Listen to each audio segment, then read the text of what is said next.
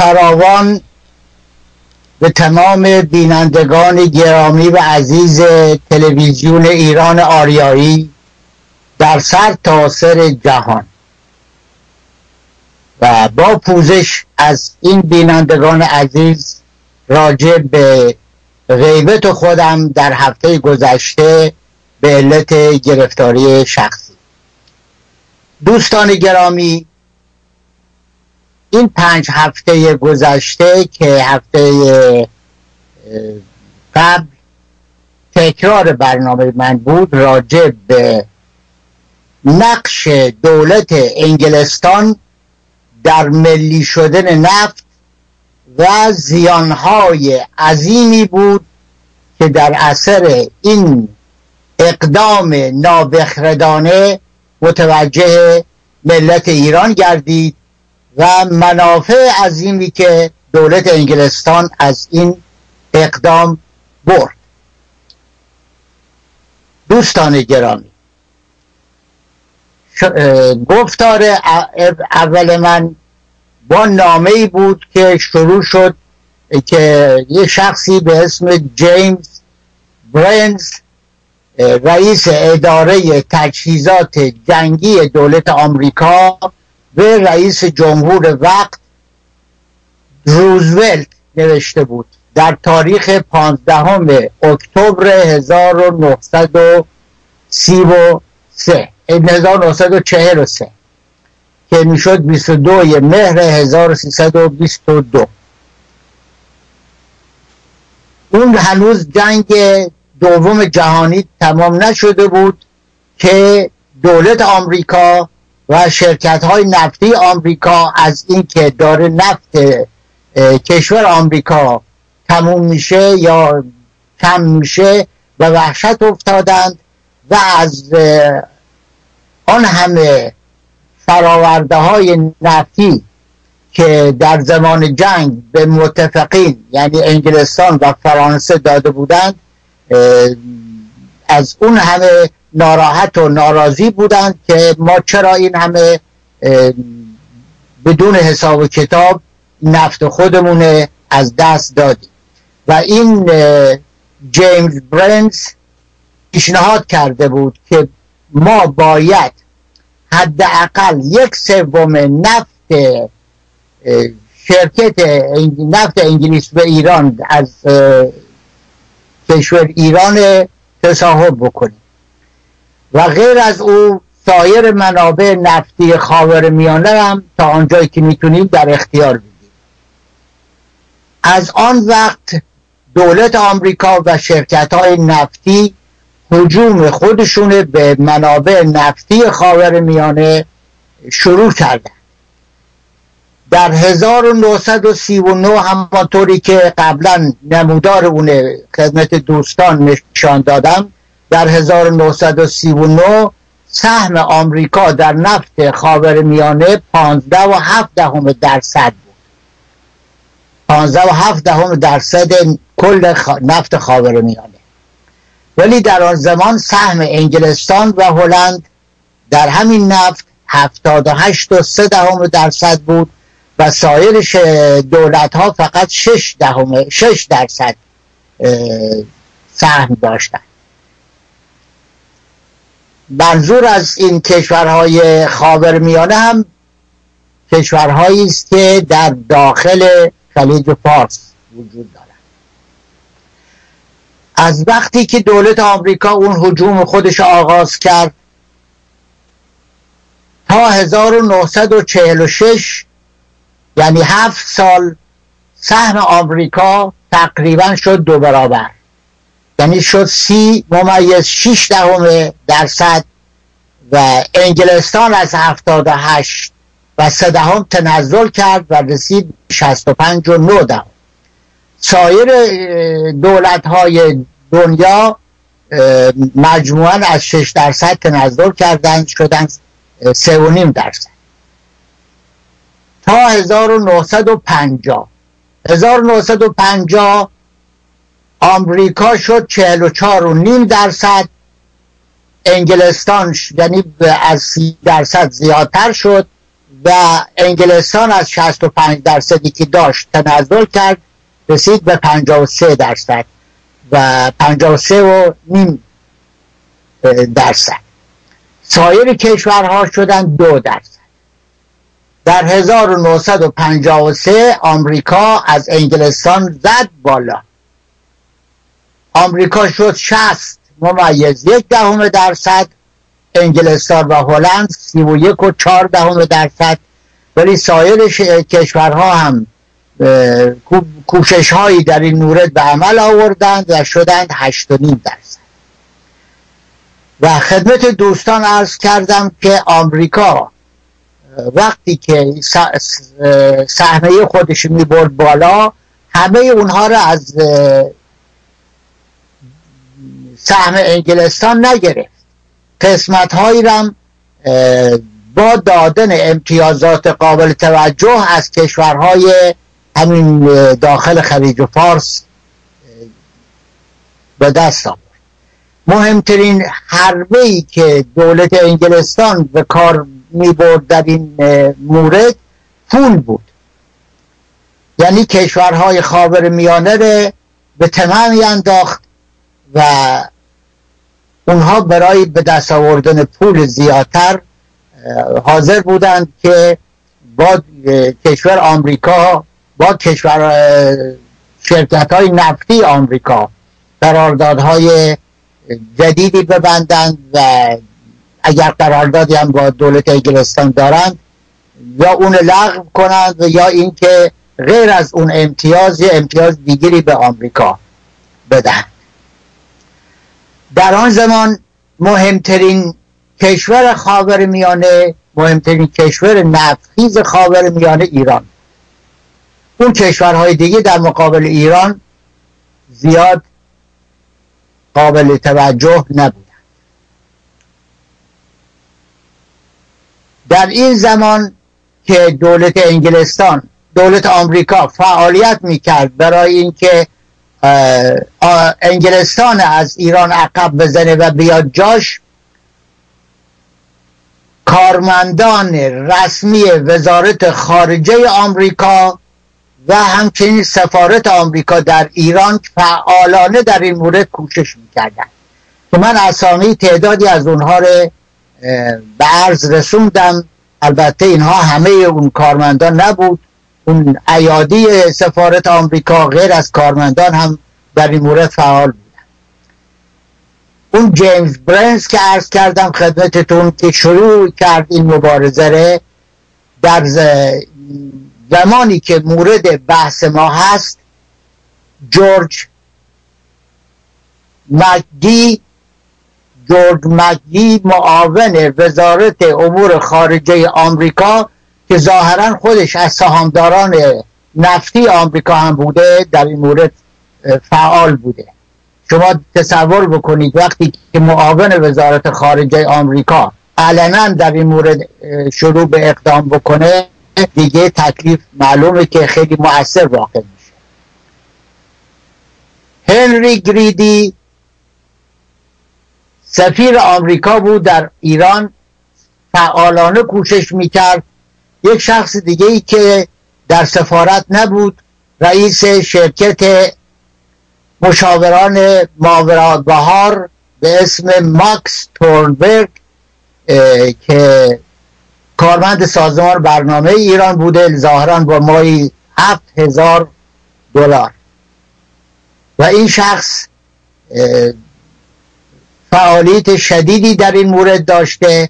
از کارمندان سفارت آمریکا غیر از اینها کاردار سفارت آمریکا بوده جری دوهر یا یکی دیگه و عضو عالی رتبه دیوان عالی آمریکا که در اینجا بوده ویلیام دوگلاس یه شخص دیگه ادوارد ویلز اینا همه فعالیت می‌کردند و حتی من از جزوه کوچیکی از کتاب کمورقی که به اسم تاریخچه حقیقی جبه ملی هست و آقای احمد ملکی مدیر روزنامه ستاره اون نوشته مطالبی براتون نقل کردم که این آقای احمد ملکی از اعضای مؤسس جبهه ملی بود. جبهه ملی اولیه یعنی جز اون 18 نفر اولیه جبهه ملی بود و این شخص در خاطرات خودش اعتراف کرده بود که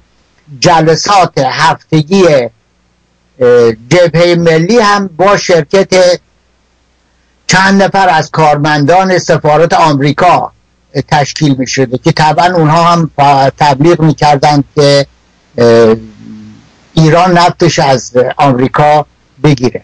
در این زمان یک نکته که در گفتارهای گذشته فراموش کردم ارز کنم اینه که دولت انگلستان یکی از خصوصیاتش اینه که در هر زمان که بدون یک گروه مخالف داره فعالیت می‌کنه و تشکیل میشه ایادی خودشه میفرسته در آن گروه و اونها فعالیتشون در جهت مرام اون گروه شدیدتر از اعضای اون گروه میشه. ببخشید. حزب تودره که می‌دونید طبق اعترافات ایرج اسکندری مصطفى فاتح پایگذاری کرد.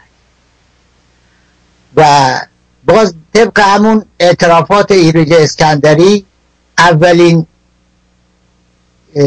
رئیس حزب توده هم بود سلیمان میرزا اسکندری و روزنامه ارگان اون حزبم بود روزنامه سیاست به مدیری عباس اسکندری. این شازده های اسکندری از جاسوسان و نوکران دولت انگلیس هستند و منتها اون سلیمان میرزا عین آرتیست یک تئاتر میمونه که مرتب دولت انگلستان اون گریم کرده و در نقش های مختلف به کار واداشته. که یکی از اون نقش ها همین ریاست حزب توده در اولین زمان تأسیس هست یک شخص دیگه که عرض کردم عباس اسکندری این شخص این آقای عباس اسکندری که روزنامه روزنامه سیاست گذاشته بود در اختیار روزنامه سیاست گذاشته بود در اختیار حزب توده این شخص جاسوس دو جانبه بوده. یعنی جاسوس روسیه بوده و جاسوس انگلستان هم بوده. یک جاسوس روسی به اسم آقا بگفت به فرانسه پناهنده میشه و جاسوس های روسیه در کش... چند کشور که خدمت می‌کرده رسوا می‌کنه که یکی از اونها همین آقای عباس اسکندری است. حالا این آقای عباس اسکندری در اون زمان شده بود کاسه داختر از آش. در مجلس پانزدهم ساعد نخست وزیر وقت مصاحبه کرده بود و گفت در اون مصاحبه گفته بود که ما می‌خواهیم حق مردم ایران از شرکت نفت انگلیس و ایران بگیریم. آقای عباس اسکندری استیزاه کرد ساعده. که آقا چرا اسم شرکت نفت جنوب بردی؟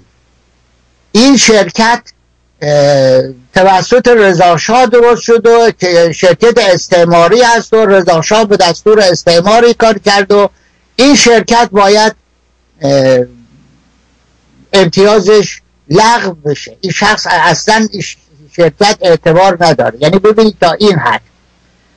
و کوشش این ها علیه انگلیس که خیلی شدید بود مثلا عباس اسکندری کوشش این بود که بیاین قرارداد رضاشاه قرارداد رضاشاه بزرگ لغو کنن و شرکت نفت برگردونن به قرارداد دارسی که هزار که صدها فایده برای انگلستان داشت. ولی خب ظاهرا باید به اسم مخالف انگلستان فعالیت کنند. یا افراد دیگه هم در همون مجلس پانزدهم بودند که اینها هم علم مخالفت با انگلستان بلند کرده بودند که بعضیاشون اونها هم جاسوس انگلستان بودند و مشهور شدند به مخالفین انگلستان. در هر حال همین فعالیت هایم که اینها می‌کردند علیه انگلستان اینها هم با کمک کرد به اینکه یک نهزت به اسم نهزت ملی ایران در ایران درست میشه. افرادی واقعا دشمن انگلستان بودند و طرفدار آمریکا بودند کمک کردند به این نهزت و افرادی هم که ظاهرا خودشون جا کرده بودند در اون نهزت اینها هم طرفدار نهزت ملی بودند. در این زمان باز به طوری که ارز کردم خدمت دوستان دولت روسیه هم با تمام قواد هم از نظر سیاسی تقویت می‌کرد این نهزت ملی و هم ایادی آن دولت یعنی حزب توده هم در این زمان فعالانه از نهزت ملی ایران پشتیبانی می‌کرد. پس شد آمریکا و ایادی آمریکا روسیه و ایادی روسیه و ملت ایران اینها علیه دولت انگلستان یک فعالیت شدید را انداخته بودند و علی حضرت محمد رضا شاه پهلوی هم طرفداری از آنها می‌کرد. یک سیل بنیانکن با شدت به طرف منافع انگلستان در ایران مخصوصا شرکت نفت انگلیس و ایران که در خارج از ایران به اسم بریتیش پترولیوم مشهور بود ولی در ایران خب اسمشو گذاشته بودن شرکت نفت انگلیس و ایران و گاهی هم می‌گفتن بنزین پارس و او British Petroleum می‌گفتن چون همه جا به اسم B یا BP مشهور بود می‌گفتن BP ما به این علت گذاشتیم که بنزین پارس و روی حلب های بنزین هم این بنزین پارس ب پ فارسی هم نوشته بودن خب این سیل بنیانکن که داشت می‌رفت اساس و بنیان شرکت نفت از بین ببره ناگهان آقای محمد مصدق علم ملی شدن نفت بلند کرد. البته با موافقت انگلستان چون انگلستان با الان دلایل متعدد داریم. که دولت انگلستان موافقت کرد با ملی شدن نفت و اگر دوستان بخوان در این مورد کسانی که این موافقت انگلستان دیدن از زبان خودشون اطلاعات بگیرن یکی از اونها آقای مهندس منوچهر فرمان فرمایان هست که پسردایی مصدق هست و این شخص نایب رئیس اداره امتیازات وزارت دارایی بوده و مرتب در کمیسیون نفت به ریاست آقای مصدق شرکت می‌کرده. و این وقتی که دولت انگلستان با ملی شدن نفت موافقت می‌کنه رزمارا خوشحال میشه و این موافقت انگلستان میده به عبدالرحمن فرامرزی که میگه در کمیسیون نفت مطرح کن. بعد این آقای فرمان فربار را می‌خواد و از این سوال می‌کنه که آقا ملی شدن نفت چه فوایدی داره و چه ضررهایی داره؟ این آقا که سخت دشمن ملی کردن نفت بوده و ضررهای ملی کردن نفت می‌دونسته برای مصدق شهر میده که با ملی شدن نفت ایران بدبخت میشه و ضررها و زیانهای عظیمی داره. در نتیجه رزمارا رو منصرف می‌کنه. رزمارا به همین آقا معمولیت میده میگه برو در کمیسیون که باید شرکت کنی پیش از اون که عبدالرحمن فرامرزی اون نامه رو بده نامه را ازش بگیر و بعد بیا به من. تلفن هم میکن به عبدالرحمن فرامرزی و نامه رو اون هم میده به آقای فرما فرمایان و این پیشنهاد ملی شدن نفت حالا اهم از این که انگلستان موافقت کرده یا مخالفت کرده دولت انگلستان با به زمین زدن این تکخال تمام مخالفین مات کرد. کش مات. یعنی پیروزی عظیمی که با ملی شدن نفت نصیب انگلستان شد حد و حساب نداره. به میلیاردها بالغ میشه.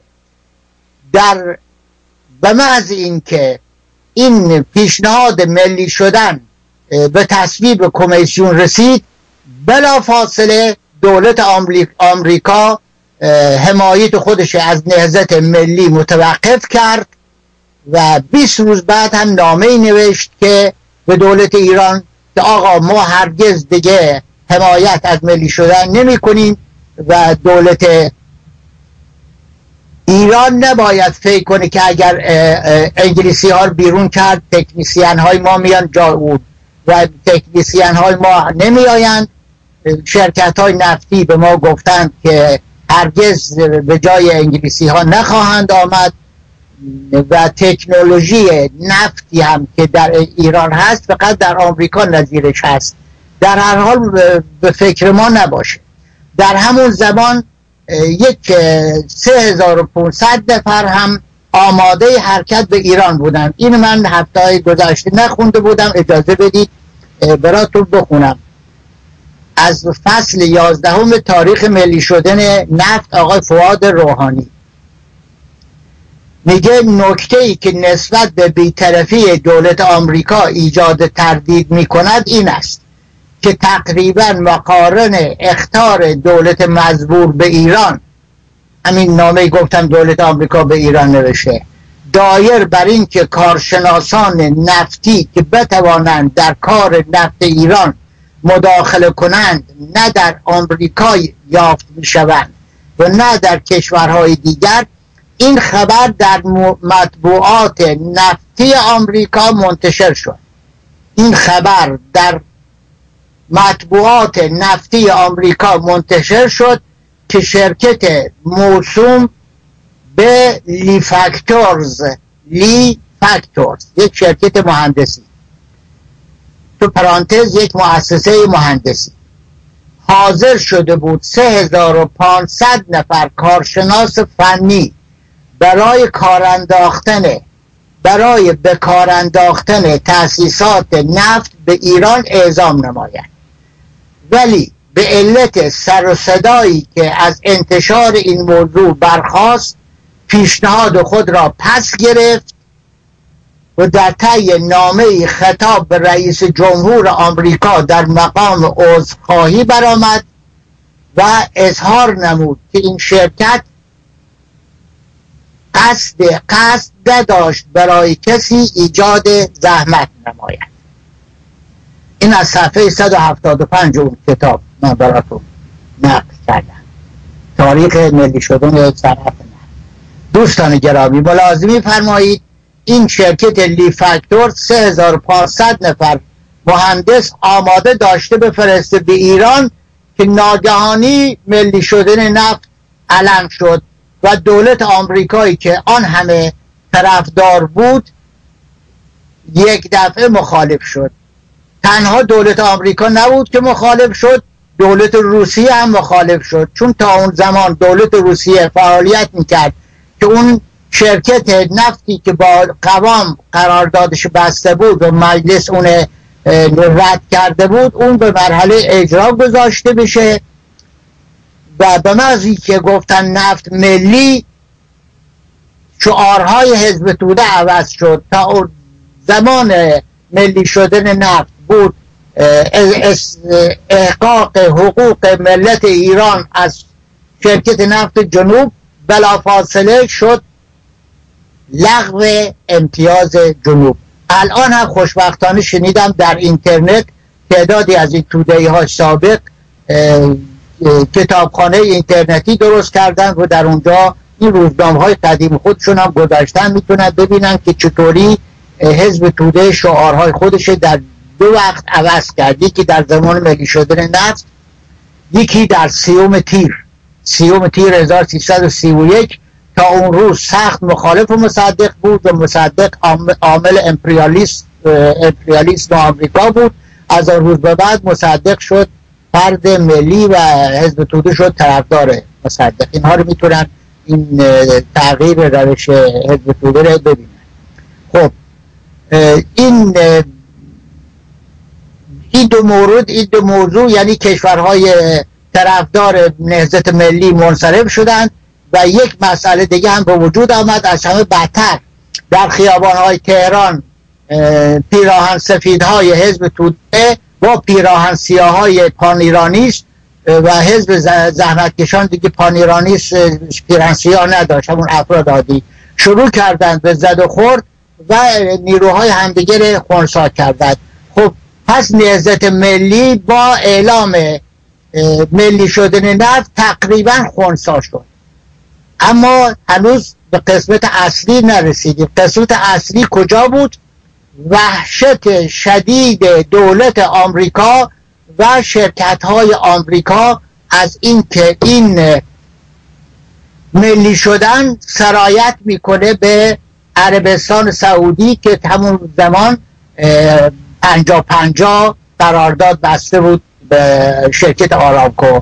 با سایر جاهایی که دولت آمریکا قرارداد بسته بود و اون نفت خودش آورده بود بالا و رسونده بود به نمی‌دونم از انگلستان زیادتر شده بود سهمش یک دفعه وحشت شدید کرد که این ملی شدن سرایت می‌کنه.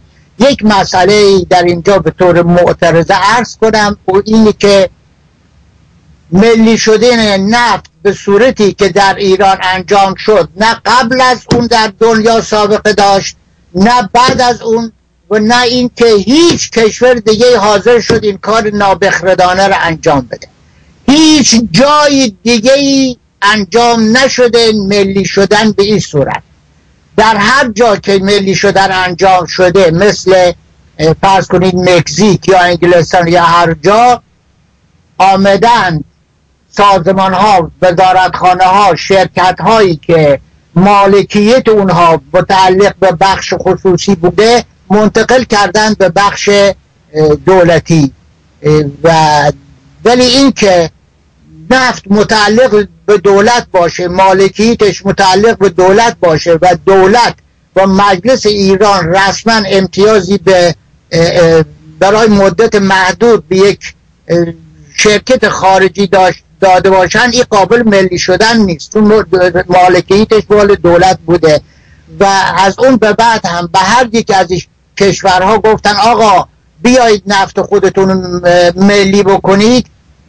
همه گفتن میگن ما نادان هستیم نابخرد هستیم که کار بکنیم. این کاری بود که هیچ کشوری از ایران تبعیت نکرد. برای که کار چرتی بود. برای که هیچ دادگاهی حرف ایران قبول نداشت که بیای یک دولتی که مالکیت نفت متعلق به خودش هست بیا بگیم می‌خوام نفت ملی کنم. خب یعنی چجوری ملی بکنید بعد سایر شرکت ها شما می‌دونید تمام کشورهای عربی در زمان محمد رضا شاه پهلوی چشم دوخته بودند به کارهای محمد رضا شاه به کارهای دولت ایران. هر کار که می‌کرد روز بعد کشورهای عربی تقلید می‌کردن مقلد کارهای مترقیانه محمد رضا شاه پهلوی بودن دیگه انکار نداره. البته حالا دیگه دولت ایران باید مقلد اونها باشه. خب و ولی اون کشورها یکی پس از دیگری رفتن پنجا پنجا. یعنی از عربستان پند گرفتن. اونا هم گفتن ما هم می‌خواهیم پنجا درصد درآمد باشه مال ما. و عراق و نمی‌دونم کویت و بحرین و قطر و اینا همه شدن پنجا درصد پنجا درصد و هیچ کشوری در سر تاثر دنیا نفتش ملی نکرد. که کشورهای منظورم هست که مالکیت متعلق به بخش خصوصی بود. الان هم ببینید دولت آمریکا شرکت های نفتیش متعلق به بخش خصوصیه. اگر دولت آمریکا بیای نفت ملی کنه یعنی بیای مالکیت منتقل کنه به دولت. در مکزیک هم همینجور شرکت ها بودن.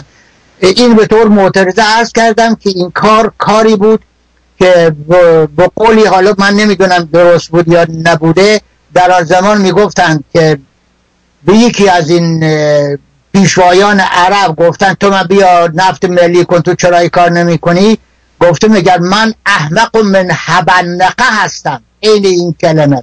احمق من حبنقه. این اصطلاحی است در عرب در بین عرب که گویا حبنقه یه شخصی بوده که فوق العاده احمق بوده و ضرب المثل شده. حماقت. حالا وقتی می‌خوان ضرب بگن که من احمقتر از اون هستم یا من که احمقتر از اون نیستم. بله در این مورد گویا یکی از این پیشوایان عرب گفته میگن من احمق من حبندقه هستم که بیایم مثل ایران نفت ملی کنم. خب حالا بعد تا اینجا انگلستان پیروزی بزرگ به دست آورد. حمایت آمریکا و حمایت روسیه از نهزت ملی سلب کرد و مردم ایران انداخت به جون همدیگه این یک پیروزی بزرگ. اما پیروزی بعدی چی شد؟ دولت آمریکا از این به این لحظه انگ... آمریکا به انگلستان فشار آورده بود که تو باید پول بیشتر بدی به ایران یا نمی‌تونی پول بیشتر بده به ایران برو دنبال کارت ما میاییم و پول بیشتر میدیم به ایران. بهانه آمریکا هم این بود آقا کمونیسم در ایران داره پیشرفت می‌کنه حزب توده داره روز به روز قویتر از روز پیش میشه و ما میترسیم که ایران بالاخره به دامان کمونیسم بیفته. برای اینکه این کار انجام نشه مهمترین راه اینه که از درآمد نفت یک بهره کافی داشته باشه که بعض مردم بهتر بشه رفاهشون بهتر بشه و مردم کمتر طرفداری از کمونیسم بکنن. یکی از دلال دلال آمریکا غیر از نفت شخصی که نفت می‌خواست بهانه هم این بود. اما تا اون زمان دولت انگلستان حاضر نبود که حرفای دولت آمریکا رو قبول بکنه. از این لحظه به بعد وضع عوض شد. آمریکا به میان آمد و به انگلستان فشار آورد که نبادا قبول بکنی ملی شدن نفته. نبادا قبول بکنی. اگر قبول بکنی وضع من خراب میشه. عرب ها هم فکر می‌کنن که بالاخره بوی کباب شنیدن. دیگه نمی‌دونن که بوی کباب نیست و بعضی حیوانات دیگر دارن داغ می‌کنن و فکر می‌کنن چیزی هست و میاین اونها هم می‌خوان نفتشون ملی کنن. در اینجا انگلستان فشار آورده بود که نه دولت آمریکا من چاره ندارم. من الان باید جواب مشتری های خودم بدم. الان که دولت ایران نفت ملی کرده اگر من ملی شدن نفت قبول نکنم خب نفت قطع می‌کنه. نفت قطع بکنه من جواب مشتری هام چی بدم؟ در این وقت آمریکا گفت من تأمین می‌کنم. دولت انگلستان. نبادا تو قبول بکنی. قبول مکن من هرچه که مشتری داری تأمین می‌کنم. اجازه بدید؟ از همین کتاب تاریخ ملی شدن نفت فواد روحانی صفحه 175 بخونم شرحی برات میگه شرکت سابق در برطرف نمودن مزیقه ای که از الغای امتیاز خود با آن دچار شده بود از همه نوع کمک آمریکا برخوردار کرد دوستان گرامی هر کدوم از این کلماتش باید روش فکر بشه و ببینه آمریکایی که آمده بود انگلستان بیرون کنه از این به بعد انگلستان از هر نوع کمک آمریکا برخوردار گردید. ببینید میگه شرکت سابق. در برطرف نمودن مزیقه ای که از الغای امتیاز خود بدان دچار شده بود از همه نوع کمک آمریکایی ها برخوردار گردید. بعد از ملی شدن نفت هدف شرکت این بود که مشتری های خود را در همه بازارها به نحوی نگاه دارد.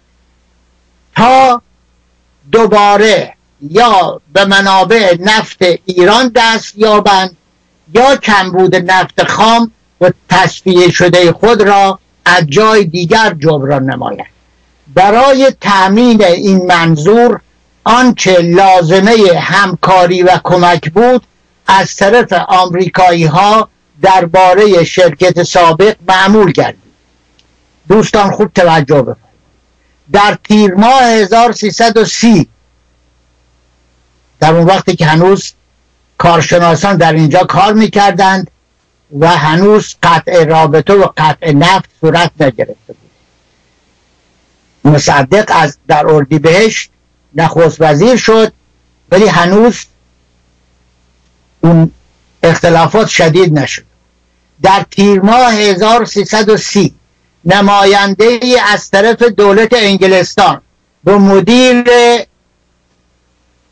امور نفت دولت آمریکا مراجعه و با توضیح اشکالاتی که از ملی شدن نفت در ایران ایجاد شده بود اظهار کرد که اگر دولت آمریکا در رفع این اشکالات مساعدت نکند وضع بسیار وخیمی پیش خواهد آمد و در نتیجه این مرا... در نتیجه این مراجعه گزارشی دایر بر لزوم همکاری با دولت انگلستان خطاب به وزیر کشور آمریکا داده شد و متعاقب آن برنامه برای رفع بحران کمبود نفت تنظیم گردید و بر طبق آن مدیر تولیدات دفاع دفاعی آمریکا Defense Production Administration از 19 شرکت نفت آمریکا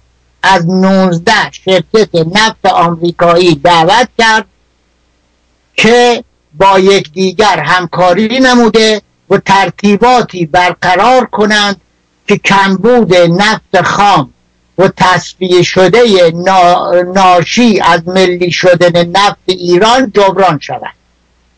بدین گونه شرکت های نفت کمیته تشکیل دادند و اقداماتی نمودند که در نتیجه آن در شهریور ماه 1330 اعلام شد که آن مقدار نفت که شرکت که شرکت سابق معمولا از ایران تولید می‌کرد تا آخر سال 1951 برای شرکت مزبور تأمین شد. از جمله اقداماتی که به عمل آمد این بود که در انگلستان هم هیئتی برای تهیه نفت تشکیل گردید و این هیئت مشتری های شرکت سابق را که در گذشته نفت ایران به آنها تحویل می گردید به مراجع آمریکایی احاله می کردند که نفت مورد احتیاج خود را از آنجا تحویل بگیرند. و در طی نیمه دوم سال 1951 این معاملات تقریبا بالغ به 160 میلیون دلار گردید. اسم هیئت هم بود British Procurement Group یعنی تمام دولت آمریکا التماس کرد پیش انگلستان که دولت انگلستان نبادا تسلیم ایران بشی و ملی شدن قبول بکنی. گفت خب من مشتریات چه کار بکنم؟ فورا آمریکا از 19 شرکت آمریکاهایی درخواست کرد که بین خودشون قرارداد گذارن و این نفت ایران تأمین کنن. این از کی تأمین شد؟ از شهریور ماه. شما وقتی که می‌خونید فعالیت های ایران و یا وقایع ایران می‌بینید بله. درست در همون زمانی که آقای مصدق به کارشناسان ایرانی دستور داد که آقا ایران تخلیه کنید یا, یا انگلستان دستور داد که تخلیه کنید و نفت قطع شد درست از همان زمان نفت آماده شده بود. و هیئتی هم درست کرد انگلستان. وقتی که نفت کش می‌رفته خلیج فارس تا اون زمان می‌رفته شهر بارگیری می‌کرده بهش می‌گفتن برو قطر. به اون یکی می‌گفتن برو عربستان سعودی. و فورا این 19 شرکت آمریکایی محصول فراورده های خودشون تولیدات خودشون افزایش دادن. و شروع کردن به افزایش دادن در نتیجه اصلا کم بوده. نفت ایران محسوس نشد و انگلستان خیالش راحت راحت. اون بالا نشست. منتها و سالهای بعدم ادامه پیدا کرد. اینجا نوشته 1951 اول تا 1951 بود.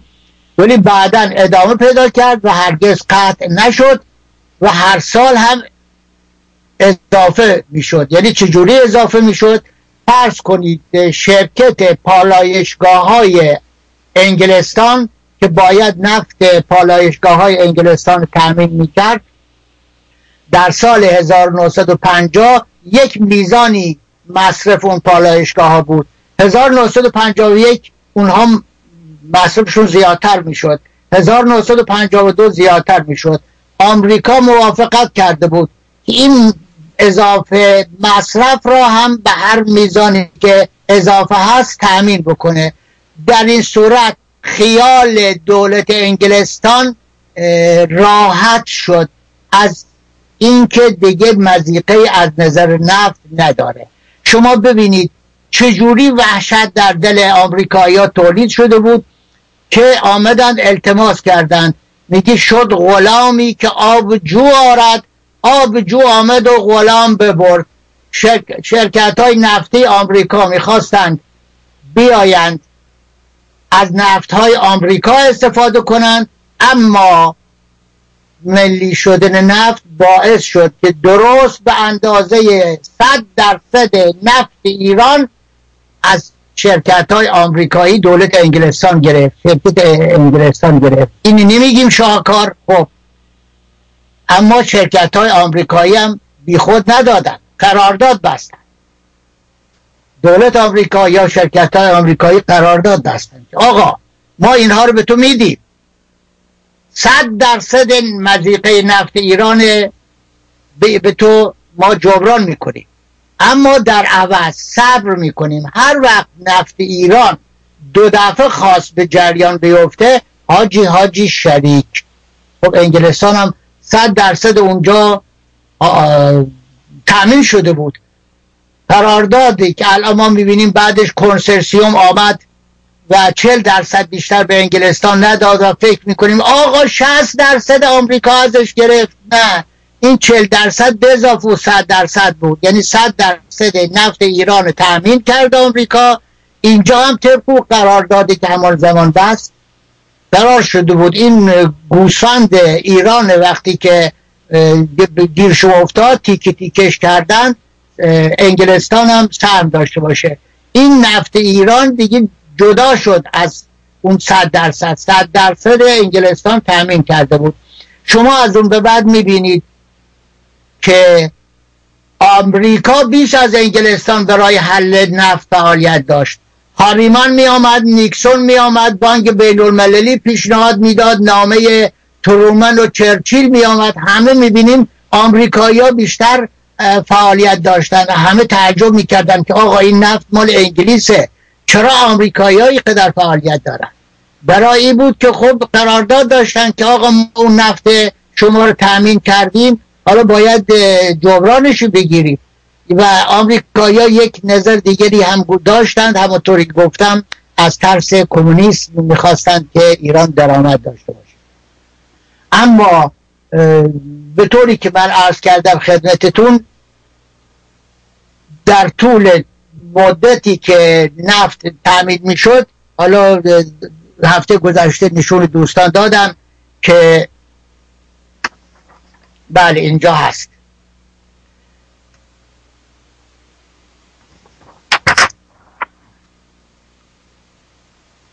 دوستان می‌تونن ببینن که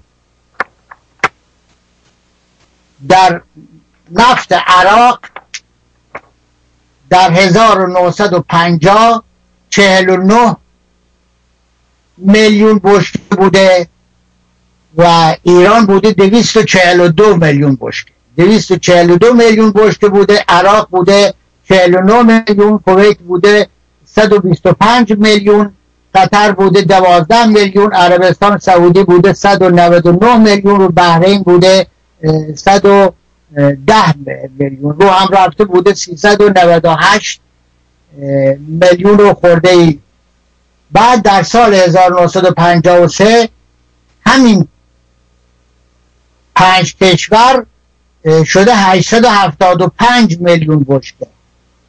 یعنی 476 میلیون بشکه زیاد شده. و اینها نه تنها 242 میلیون بشکه ایران جبران کردن خیلی هم زیاد آوردن. خب حالا میخوا... کنسرسیوم آمده و می‌خواسته جانشین نف... جانشین شرکت نفت انگلیس ایران بشه. اونم نیومده که سهمی از انگلستان بگیره. آمده قبلا تمام صد درصد نفت ایران برای انگلستان تأمین کرده و با قراردادی که بسته قرار شده بوده که نفت ایران در عوض تقسیم کنن. البته یک مطلب دیگر هم عرض کردم خدمت دوستان. اون اینه که تا آن زمان شرکت های نفت آمریکا و شرکت های نفت انگلیس در حال مبارزه بودن. همونطوری که در ابتدای این گفتار هم عرض کردم. اما از آن تاریخ به بعد پیروزی بزرگ دیگری نصیب انگلستان شد. او اینی که قراردادهای بین شرکت های آمریکایی و انگلیس, انگلیس بسته شد که از اون به بعد این گوسفندهای قربانی رو با مصالحه با مذاکره به طور دوستانه بخورن. دیگه با هم سر این گوسفندها این گرگها دعوا نداشته باشند از اون تاریخ به بعد هست که ما می‌بینیم انقلاب هایی که در هر کجا به وجود میاد میگن آقا جون شرکت های نفتی شرکت های نفتی در این کار دخیل بودن. کدوم شرکت نفتی؟ دیگه نمیگن شرکت های نفتی آمریکا یا انگلیس چون اینها دیگه از اون به بعد خیلی با هم متحد شده بودن. خیلی خوب. حالا آمدند و خواستند من دیگه از اینکه چجوری کنسرسیوم مذاکره کردند و اینها طولانی هست صرف نظر می‌کنم. فقط میایم می‌رسم به کنسرسیوم که با شرکت هشت شرکت که یکیش بریتیش پترولیوم و شل و اینها بود و بالاخره چل درصد دادن به بریتیش پترولیوم و چل درصد هم دادن به شرکت های آمریکایی. اینها رو صرف نظر می‌کنیم. میاییم سر این که چجوری این شرکت تشکیل شد. دوستان گرامی اگر که خاطرتون باشه و عرض کردم آرامکو برای اولین بار آمد قرارداد پنجا پنجا با انگلیس با عربستان بست. عربستان هم چطوری؟ چرا فورا زود قبول کرد؟ برا خاطری که عربستان پولی که از نفت می‌گرفت خودش صاحبش بود. پادشاه عربستان باید موافقت می‌کرد که چقدر درآمد باشه و می‌رفت تو جیب خودش. اما در ایران متاسفانه وضعی نبود. در ایران رجال کشور اولا همه مرعوب انگلستان بودن میترسیدند از انگلستان. میترسیدند اگر ما فشار بیاریم که آقا ما سهم بزرگی از انگلستان می‌خواهیم فردا پدرمون در و همینطورم بود. از بین رجال کشور ایران. از ابتدا تا انتها. یک نفر جرأت کرد که تخلفات شرکت نفت انگلیس و ایران بره تحقیق کنه و پاش کنه و برملا کنه. اون یک نفر می‌دونید کی بود؟ اون یک نفر حجیر بود. عبدالحسین حجیر بود. تا اون زمان کسی این تخلفات البته شایعات بود که چه می‌کنه چه می‌کنه.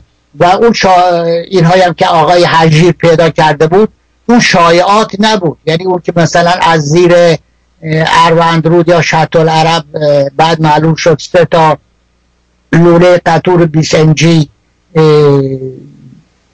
نفت میدوزه یا صورت حساب نمی‌دونم چی می‌کنه چی می‌کنه اینها نبود.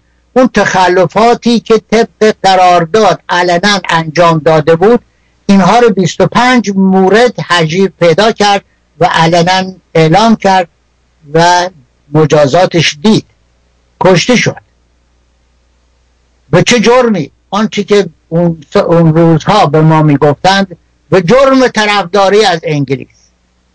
هر کی را انگلستان می‌خواست بکشه چه رزمارا و چه حجیر و همه ظاهرا طرفدار انگلیس بودن وقتی که رزمارا یا حجیر کشته شد مردم ایران شروع کردن رقصیدن و پایکوبی کردن و نقل رو شیرینی خیرات کردن و تقسیم کردن که بله این نوکر انگلیس آمد نمی‌خواست بگذاره نفت ملی بشه با کشتش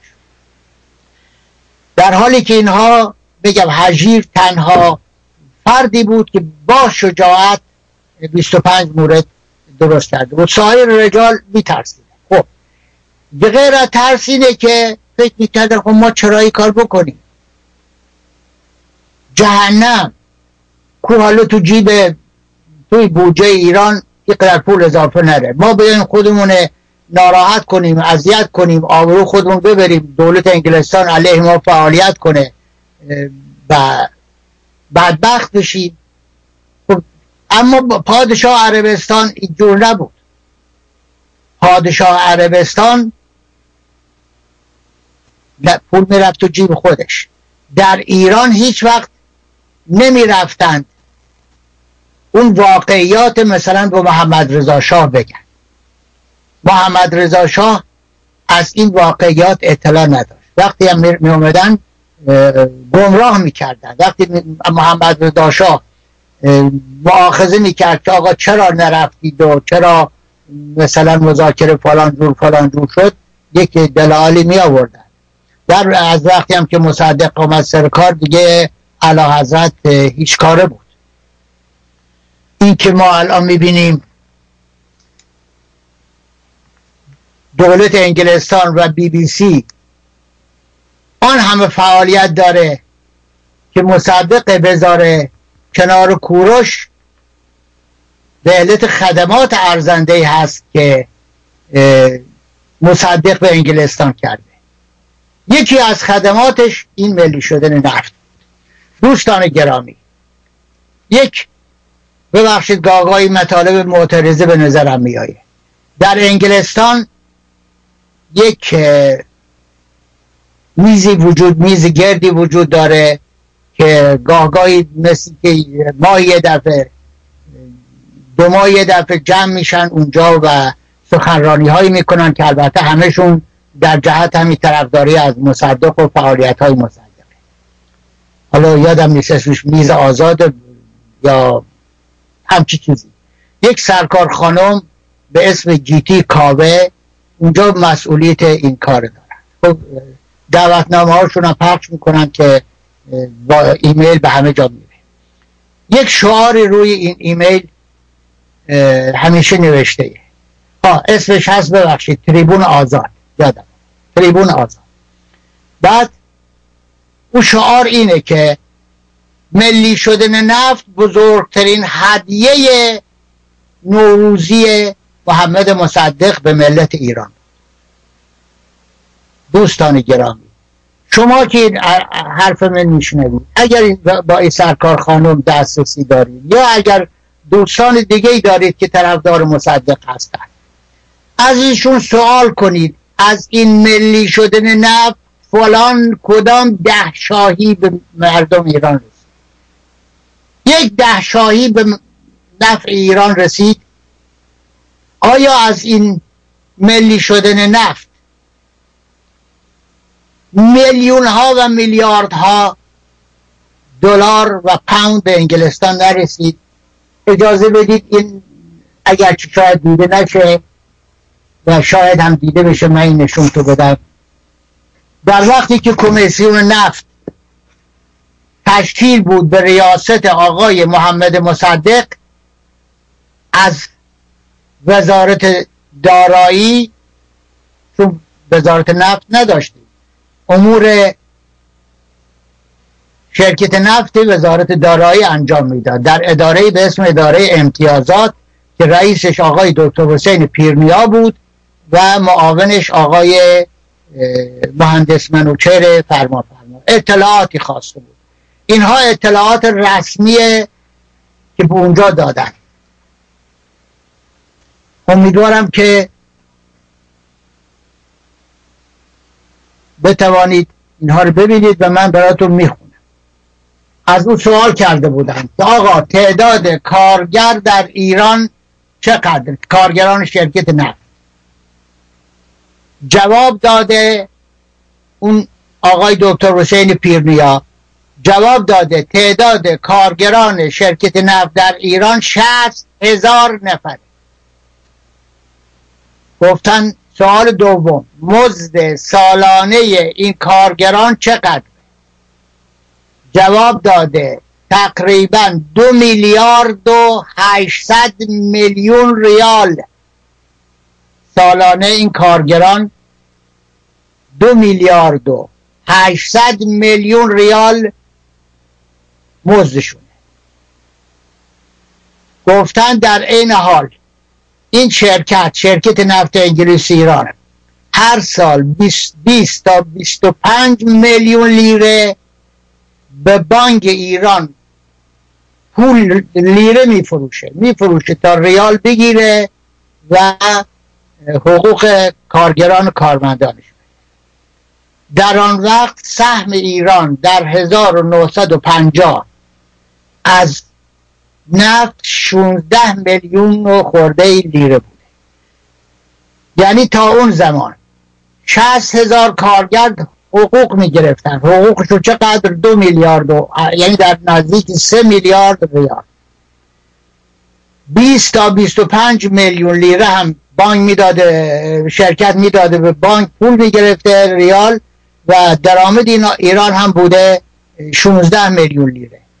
ناگهان اینها قطع شده. ناگهانی قطع شده. این همه کاش قطع می‌شد. حقوق شست هزار کارگر افتاده به گردن دولت ایران. یعنی کارگرها حقوق می‌گرفتند و می‌رفتن خونه خرج می‌کردند. حالا باید کمک می‌کردن به بودجه. اما حالا باید دولت شست هزار نفرم خرج بده و اون درآمد هم قطع شده. اگر که در همون وقت آمده بودند و پنجا پنجای عربستان سعودی رو قبول کرده بودند در اون وقت چی می‌شد؟ سهم ما کل درآمد خالص شرکت نفت من او دفعه نشون تو دادم هشتاد و چهار میلیون و چهارصد و شست و شیش هزار و سیصد و چهل و دو میلیون اعلام کرد. 25 میلیون هم ذخیره عمومی داشته که 25 میلیون هم یعنی سود خالص تقسیم نشده است. باید بکشید روش. یک میلیون هم ذخیره سهام ممتاز. اونم باید بکشید روش. ببینید از 100 میلیون خورده ای تجاوز حالا اگر که 50 درصد می‌دادن به ما یعنی چه؟ یعنی به جای 16 میلیونی که به ما دادن متجاوز از پنجاه میلیون لیره سهم ما می‌شد. ببینید چقدر خوب بود. در عوض این که چندین سال ما درآمد نداشتیم و در عوض چندین سال خرج داشتیم. به جای اینکه شست هزار نفر در حقوق بگیرن شست هزار نفر خرج داشتیم حالا کدوم یک شاهی رو ما استفاده کردیم از درآمد؟ اما انگلستان چی؟ انگلستان که صد درصد اون درآمدش گرفت. اما درآمدهای دیگه انگلستان داشت و فکر نمی کنم امروز فرصت اونها باشه و هفته آینده که امیدوارم پایان این گفتگوها باشه در اون مورد شهر میدم. دوستان گرامی ما دهها شرکت داشتیم که اینها وابسته یا تابعه شرکت نفت انگلیس و ایران بودن. اینها نصفشون آقای محمد مصدق در قرارداد آرمیتاژ اسمیت تعمدن با علم و اطلاع به نفع انگلستان از دست داد. اینها که من عرض می‌کنم تا شوخی نیست. اتهام نیست. کتاب نوشتم به اسم زیان بخشترین قرارداد نفتی ایران قرارداد آرمیتاژ اسمیت ما دوستان گرامی طبق قرارداد دارسی 16 درصد از درآمد مال ما بود.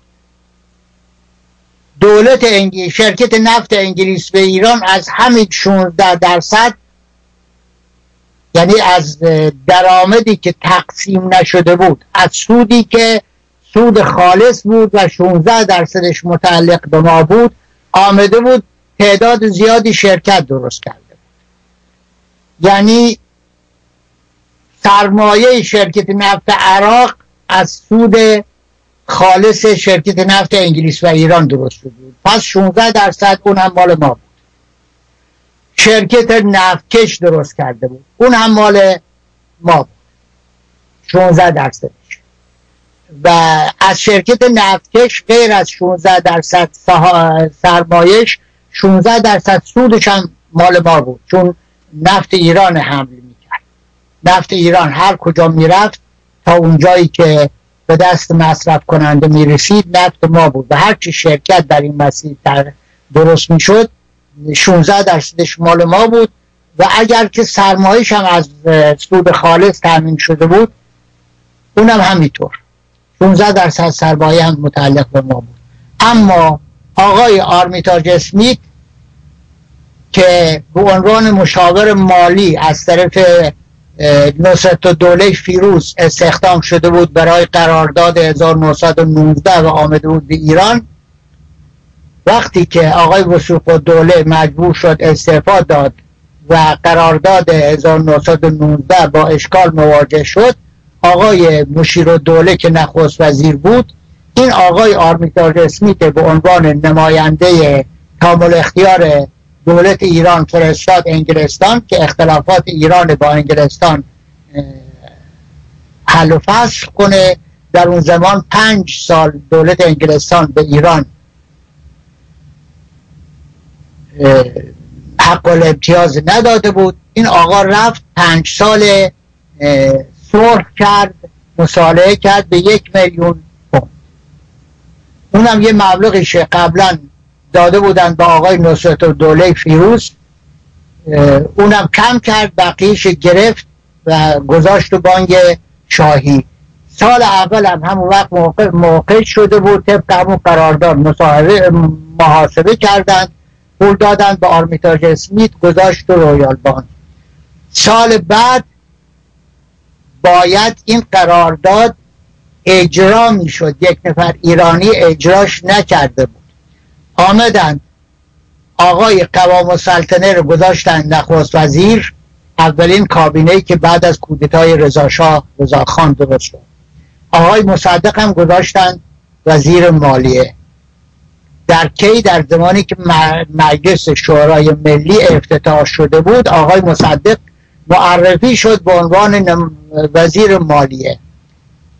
وقتی که وزیر مالیه شد اون چک طبق قرارداد آرمیتاژ اسمیت محاسبه شده بود دادن به آقای محمد مصدق. ایشون هم بدون اینکه اعتراض بکنه چک گرفت. در حالی که این آقای بی بی سی خبرنگارش میایه با شاهزاده رضا پهلوی مصاحبه می‌کنه ازش نظر شاهزاده رو بگیره راجع مثلا به میرحسین موسوی یا راجع به اصلاح طلبا.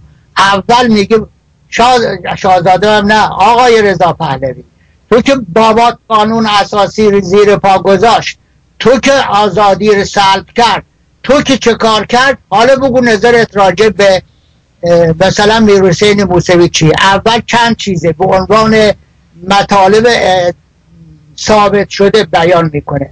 در حالی که نه این علاقه آقای مصدق طبق قانون اساسی باید قراردادهای جدید فورا به اطلاع مجلس برسونه. آقای مصدق هم وقتی وزیر مالیه شده که مجلس دائر بوده خودش هم به مجلس معرفی شده. ایشون قانون اساسی زیر پا گذاشت. قانون اساسی زیر پا گذاشت هیچی. بدترین قرارداد نفتی رو اجرا کرد. شرکت های نفتی رو از ایران جدا کرد. قسمت دوم شرکت ها رو الان جدا کرد. اینا همه رو من با توضیح بیشتر هفته آینده میدم و الان اگر یک مختصر توضیح راجع به قرارداد آرمیتاژ دادم این اضافه بر موضوع بود و امیدوارم که هفته آینده هم بتونم بیشتر در این مورد توضیح بدم. خب حالا در این زمان هم شرکت هایی که رضاشاه با زحمت اونها رو به بام میهن برگردونده بود یعنی در قرارداد 1933 در اون ماده اصلیش نوشته شده که شرکت عبارت است از شرکت نفت انگلیس و ایران و تمام شرکت هایی که وابسته به این شرکت هستند و سرمایشون جوری هست که شرکت در هیئت مدیره اونها می‌تونه رای بده و هیئت مدیره رو انتخاب کنه. و برجست مثلا شرکت نفتکش آرمیتاژ اسمیت جدا کرده بود داده بود به شرکت نفت انگلیس و ایران و این رضا شاه برگردون. ولی در اینجا باز مصدق اونها رو بخشید به شرکت نفت انگلیس و ایران و اینها آنقدر قیمت داره و اینقدر قیمت داره ده ها پالایشگاه بود در دنیا و ده ها شرکت بود و سازمان های متعدد که شرکت سرمایه گذاری کرده بود همه اینها رو آقای مصدق بخشید و من دلایل بخشیدن هفته آینده به استهزار خواهم رسید حالا می‌رسیم به قرارداد کنسرسیوم. قرارداد کنسرسیوم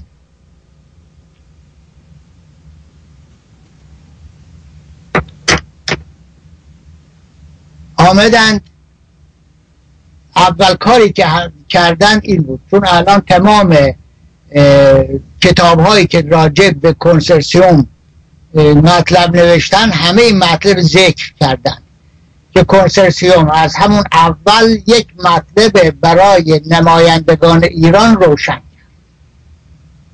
چون نمایندگان ایران گفتن آقا ما که نفت ملی کردیم اقلا باید جوابی به ملت ایران بتونیم بدیم که درآمد ما یه خورده از عربستان بیشتره. چرا ما پنجا پنجای عربستان قبول نکردیم؟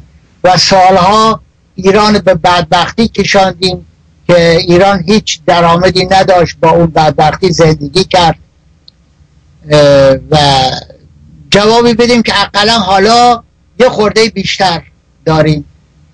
حرفی که از همون ابتدا نمایندگان کنسرسیوم در مذاکره با ایران به اطلاع ایران رسوندند این بود که آقا ما هم در مقابل تعهد داریم که نگذاریم درآمد ایران از نفت از هیچ یک از کشورهای خاور میانه زیادتر باشه. اونها پنجا پنجا هستن. شما باید یه خورده کمتر از اونها داشته باشید. البته اونها نگفتن که شما باید کمتر داشته باشید ولی منظوری بود وقتی نمی‌خواهیم بگذاریم شما از اونها بیشتر داشته باشید معنیش اینه که باید به اونها بگیم ببینید اگر شما هم نفت ملی می‌کردید اینطور درآمدتون کم می‌شد. خب حالا آمدند می‌خوان قرارداد ببندند. دوستان گرامی خوب در موردی قرارداد بستن دقت دولت عربستان سعودی به آرامکو امتیاز داد. همونطوری که دولت ایران به شرکت نفت انگلیسی ایران امتیاز داده بود. امتیاز داد و پنجا پنجا گرفت. دولت عراق به طوری که شرح داده شده در این کتاب ها چیزی بیش از پنجاه درصد گرفت. یعنی پنجاه درصد گرفت. یک امتیازاتی بیش از عربستان حتی دولت عراق گرفت. که اونها رو در امروز من شرح فرصت نیست شرح بدم. ولی همهشون امتیاز دادن. حالا نوبت ایران شد. ایران که نمی‌تونست به کنسرسیوم امتیاز بده.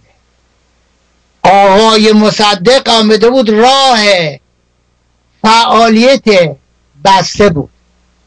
یعنی با اینکه ما تکنیسین اکتشاف استخراج نداشت با اینکه تکنیسین کسی که نفت تو لوله بکنه نداشت. با اینکه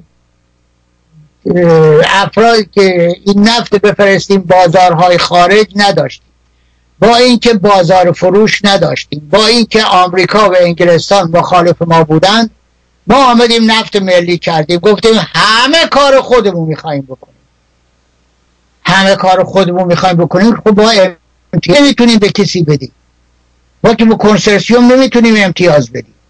امتیاز بدیم یعنی کنسرسیوم بیایه و خودش شروع کنه به فعالیت نه اینکه ما انجام بدیم. کنسرسیوم مثل آرامکو. خب بس باید چه کار کرد؟ هیچی. باید کنسرسیوم بگه من نوکر دولت ایران هستم که مردم ایران هم خوشحال بشن بگم ما از طرف دولت ایران اکتشاف انجام میدیم. از طرف دولت ایران استخراج انجام میدیم. خب حالا باید سود به ایران بدن دوستان گرامی نمی‌دونی چه کلاهای سر ایران گذاشتن. باز هم با کمال وقاحت میگن ملی شدن نفت بزرگترین هدیه ای بود که مصدق به ما داد. این بدبختی های چندین ساله رو من کشیدم. دوستان گرامی نمی‌دونید چه بدبختی من کشیدم. یک دفعه فکر کنم من یکی از افراد این ملت بودم. من به عنوان معلم در مهما 1330 استخدام شدم.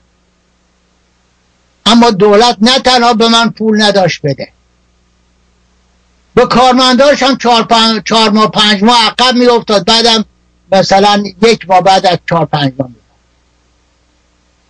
خب من در شهر غریب چجوری زندگی کنم؟ خودتون بذارید جای من. مهر استخدام شدم. مهر آبان آذر دی بهمن اسفند فروردین اردیبهشت خورداد خب تا آخر خورداد که من در یه شهر دیگه معلم بودم حقوقی دولت نداشت.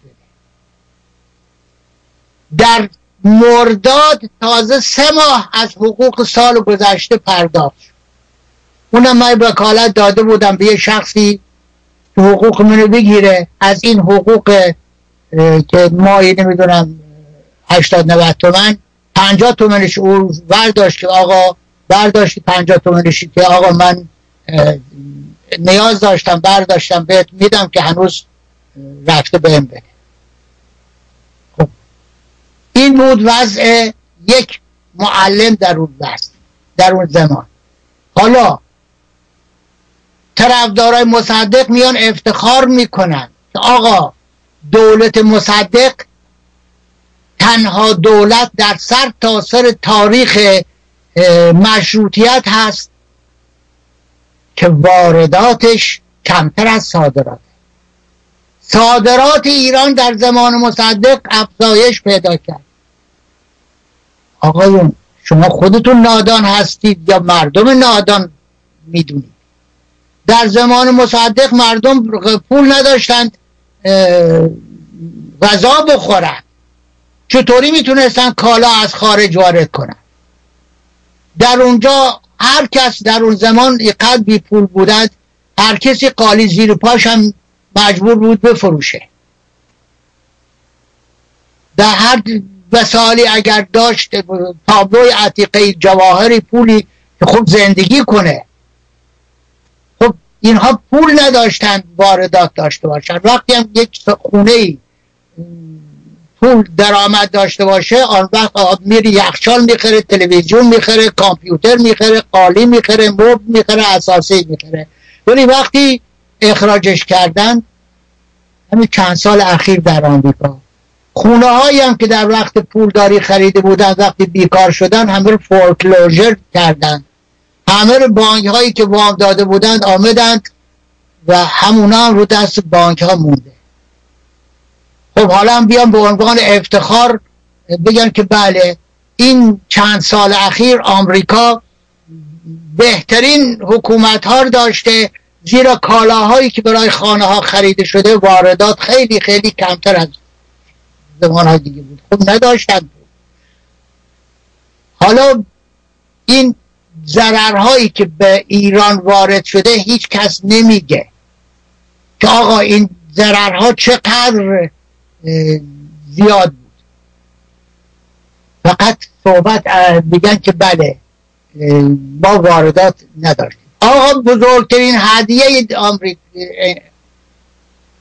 مصدق ملی شدن نفت. بود نمیگن این بد بزرگترین بدبختی یکی از بدبختی های بزرگی که به ملت ایران روی آورد ملی شدن نفت. من دوستان گرام به این طرفدارای مصدق بگید تو که از سرای تعصب نمی روی بیرون به شاهراه حقیقت کجا گذر؟ با این تعصبی که دارن حاضر نیستن یه حرفا گوش بدن. تا که چه برسه به این اسنادی که من دارم. خب حالا آمدن نشستن گفتن آقا ما امتیاز نمی‌تونیم به شما بدیم آقای کنسرسیوم. ما طبق قانون ملی شدن نفت خودمان باید کارها را انجام بدهیم. خب کنسرسیوم هم گفت خب چه کار بکنم؟ می‌تونید انجام بدید انجام بدید. گفتن نه ما که هیچ آگاهی نداریم. تا اون زمان هم شرکت نفت انگلیس ایران نگذاشته بود که ما متخصص در موارد متعدد داشته باشیم. خب متخصص نداشته راهی پیدا کردن. اون راه ای بود که ایران امتیاز به کنسرسیوم نده بلکه کنسرسیوم اسمش باشه شرکت های عامل یعنی از طرف ما. حالا که از طرف ما شد سود نمی‌تونه داشته باشه. آرامکو میگه من اینقدر سود داشتم حالا باید درصدش قبل از باخت مالیات به آمریکا به دولت عربستان سازی. اما این کنسرسیوم نمی‌تونه به اون صورت بگه من آزاد بودم سود داشتم حالا می‌خوام پنجاه درصدش بدم به دولت ایران. خب چه کار بکنن آمدن یک کلاه بزرگ گذاشتن سر مردم. دوستان شما نمی‌دونید چه کلاهی سرتون رفت. ناچار بودن. ناچار بودن که کلاه رو قبول کنن. چون تا که می‌گفتند ما حاضر نیستیم فورا این نشون می‌دادن. می‌گفتن ببینید شده 875 میلیون بشکه. 476 میلیون بشکه افزایش پیدا کرده. و به سادگی جبران نفت ایران کرده. ما نیازی نداریم. دوستان گرامی شما شنیدید در اون زمان شاهد نبودید بخونید. در آن زمان آمریکا که صد درصد نفت مورد نیاز انگلستان تامین کرده بود دنبال کنسرسیون بود. و مرتب معمول میفرستاد نماینده میفرستاد مذاکره کننده میفرستاد. انگلستان هم اونجا نشسته بود لبخند می‌زد. آقای مصدق هم به نفع انگلستان قبول نمی‌کرد. قبول نکردن مصدق نه پیشنهاد ترومن چرچیل قبول کرد نه پیشنهاد هریمن قبول کرد نه پیشنهاد بانک بین المللی قبول کرد نه پیشنهاد جاکسون قبول کرد. چرا؟ برای که به هر کدوم از اینا رو قبول می‌کرد فورا می آمدن می باید سهمی از شرکت از ایران می‌دادن به انگلیس. طبق قراردادی که بسته بوده. خب بهتر اینی که این عقب بیفته و این که مصدق می‌بینید هیچ کدوم قبول نمی‌کرد به نفع انگلستان بود. چون انگلستان ضرری از این کار نمی‌دید نفتش تأمین شده بود. آمریکا بود که نفت تأمین کرده بود و حالا می‌خواست جبرانش بگیره. در اون کودتایی که میگن شد یا قیامی که میگن شد من کار به 28 مردادش ندارم ولی 25 مردادش چرا. 25 مرداد مصدق بارها گفته من خبر داشتم. در خاطرات C. M. Woodhouse که رئیس MI6 بوده در ایران میگه مصدق اطلاع داشت. و هر تصمیمی که ما می‌گرفتیم مصدق روز بعد بدلش می‌زد. مصدق و انگلستان تصمیم گرفته بودند با این برنامه پای آمریکا را از ایران قطع کنند. و شاه را برکنار تمام او کارهایی که CIA می‌خواست بکنه و اینتلیجنس سرویس می‌خواستن بکنن در 25 مرداد خلاصه شد. 25 مرداد. مصدق کودتا بود هرچی بود خونساش کرد. و همه گناه ها را انداخت گردن آمریکا. اسمی از انگلستان بود که آمریکا مسبب این کودتا بود. و شاه هم فرار کرد. اگر 25 مرداد ادامه پیدا کرده بود ببینید فقط در عالم خیال فکر کنید ببینید چه می‌شد. در عالم خیال فکر کنید ببینید انگلستان برمیگشت به ایران. چون تمام گناهان کودتای 25 مرداد انداختن گردن آمریکا. هنوزم 28 مرداد میاندازن گردن آمریکا. اون 25 مرداد برنامه بود برای بیرون کردن آمریکا. حالا اون من یک تحقیق علمی انجام دادم. دوستان گرامی تحقیق علمی واقعا تحقیق علمی چون من خودم در یکی از مدارس عالی چند سال درس تحقیق علمی رو دادم و می‌دونم تحقیق علمی رو چجوری باید انجام داد. نگید اطلاع و ناآگاه هست. در مورد این که 25 مرداد انگلستان با CIA تصمیم گرفتن مصدق سرنگون کنن CIA واقعا می‌خواست سرنگون کنه انگلستان می‌خواست در 25 مرداد خونسا بشه و پای آمریکا رو از ایران قطع حال اون یه وقت دیگه ای آخه من اینقدر مطلب دارم برای گفتن که نمی‌دونم در یک ساعت دو ساعت در این تلویزیون متاسفانه کفاف نمیده برای گفته های من. ده ها بسیاری افراد دیگه وقتی موقع گفتن میشه نمی‌دونن مطلب ندارن بگن. من آنقدر مطلب دارم که نمی‌دونم کدوم یکی رو انتخاب کنم. پنجاه سال فعالیت کردم و مطلب دارم. دوستان گرامی حالا داشتم شهر می‌دادم در مورد سود چجوری تعیین کردن. آمدن کلا گذاشتن گفتن عربستان سود واقعی رو ملاک قرار میده. یعنی چه؟ یعنی میایه نفت استخراج می‌کنه به اسم عربستان می‌ذاره توی نفتکش به اسم نفت عربستان می‌بره در پالایشگاه تصفیه می‌کنه به اسم نفت عربستان اون فراورده های نفتی رو به دست مصرف کننده میرسونه سود حساب می‌کنه از اون سود قبل از پرداخت مالیات به دولت آمریکا 50 درصد میده به عربستان.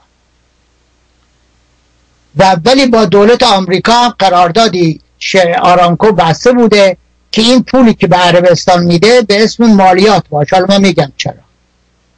اما برای ایران آمدن یه نرخ فرضی معلوم کردن. نه نرخ واقعی. اگر ما روز اول قبول کرده بودیم پنجا پنجای واقعیره الان نرخ فرضی که درست نمی‌شد کنسرسیوم آمده. میگی که آقا نفته که از چاه بیرون میاریم هر بشکه یه قیمت می‌گذاریم فرضی. اسمش می‌گذاریم قیمت تمام شده مربوطه. بهای اعلان شده مربوطه. نفت از چادر میارن هر بشکش میگن بهای اعلان شده مربوطه. این می‌گذاریم تو لوله میبریمش خلید فارس. اونجا میخریمش از دولت ایران. اونم با یه نرخ فرضی. خب تفاوت این دوتا اسم اونی که در خلید فارس می‌خریم اسمش هست بهای اعلان شده. اولی هست بهای اعلان شده مربوطه دومی هست بهای اعلان شده. دوتا رو از هم کم می‌کنی. میشه سود ناویژه. خب سود ناویژه اون خرجا رو ازش در میاریم میشه سود ویژه. اون سود وی ویژه حال می‌خوایم به ایران بدیم.